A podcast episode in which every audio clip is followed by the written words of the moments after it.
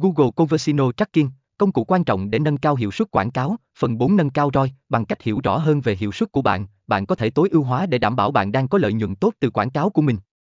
Cải thiện trải nghiệm người dùng, khi bạn biết được người dùng thích và không thích gì, bạn có thể cải thiện trang web và trải nghiệm của họ. 3. Làm thế nào để cài đặt Google Conversino Tracking A? Bước 1. Tạo tài khoản Google Ads để bắt đầu sử dụng Google Conversino Tracking, bạn cần có một tài khoản Google Ads. Nếu bạn đã có một tài khoản, bạn có thể sử dụng nó. Nếu chưa, hãy tạo tài khoản Google Ads mới.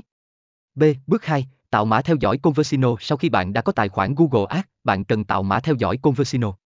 Điều này thường được thực hiện thông qua trang quản lý Conversino trong tài khoản Google Ads của bạn. Bạn sẽ cần xác định loại Conversino bạn muốn theo dõi, có thể là một mua hàng trực tuyến, việc đăng ký, hoặc bất kỳ hành động cụ thể nào bạn muốn đo lường. Google sẽ cung cấp cho bạn một mã theo dõi chứa các thông tin liên quan đến Conversino này. Hãy sao chép mã này.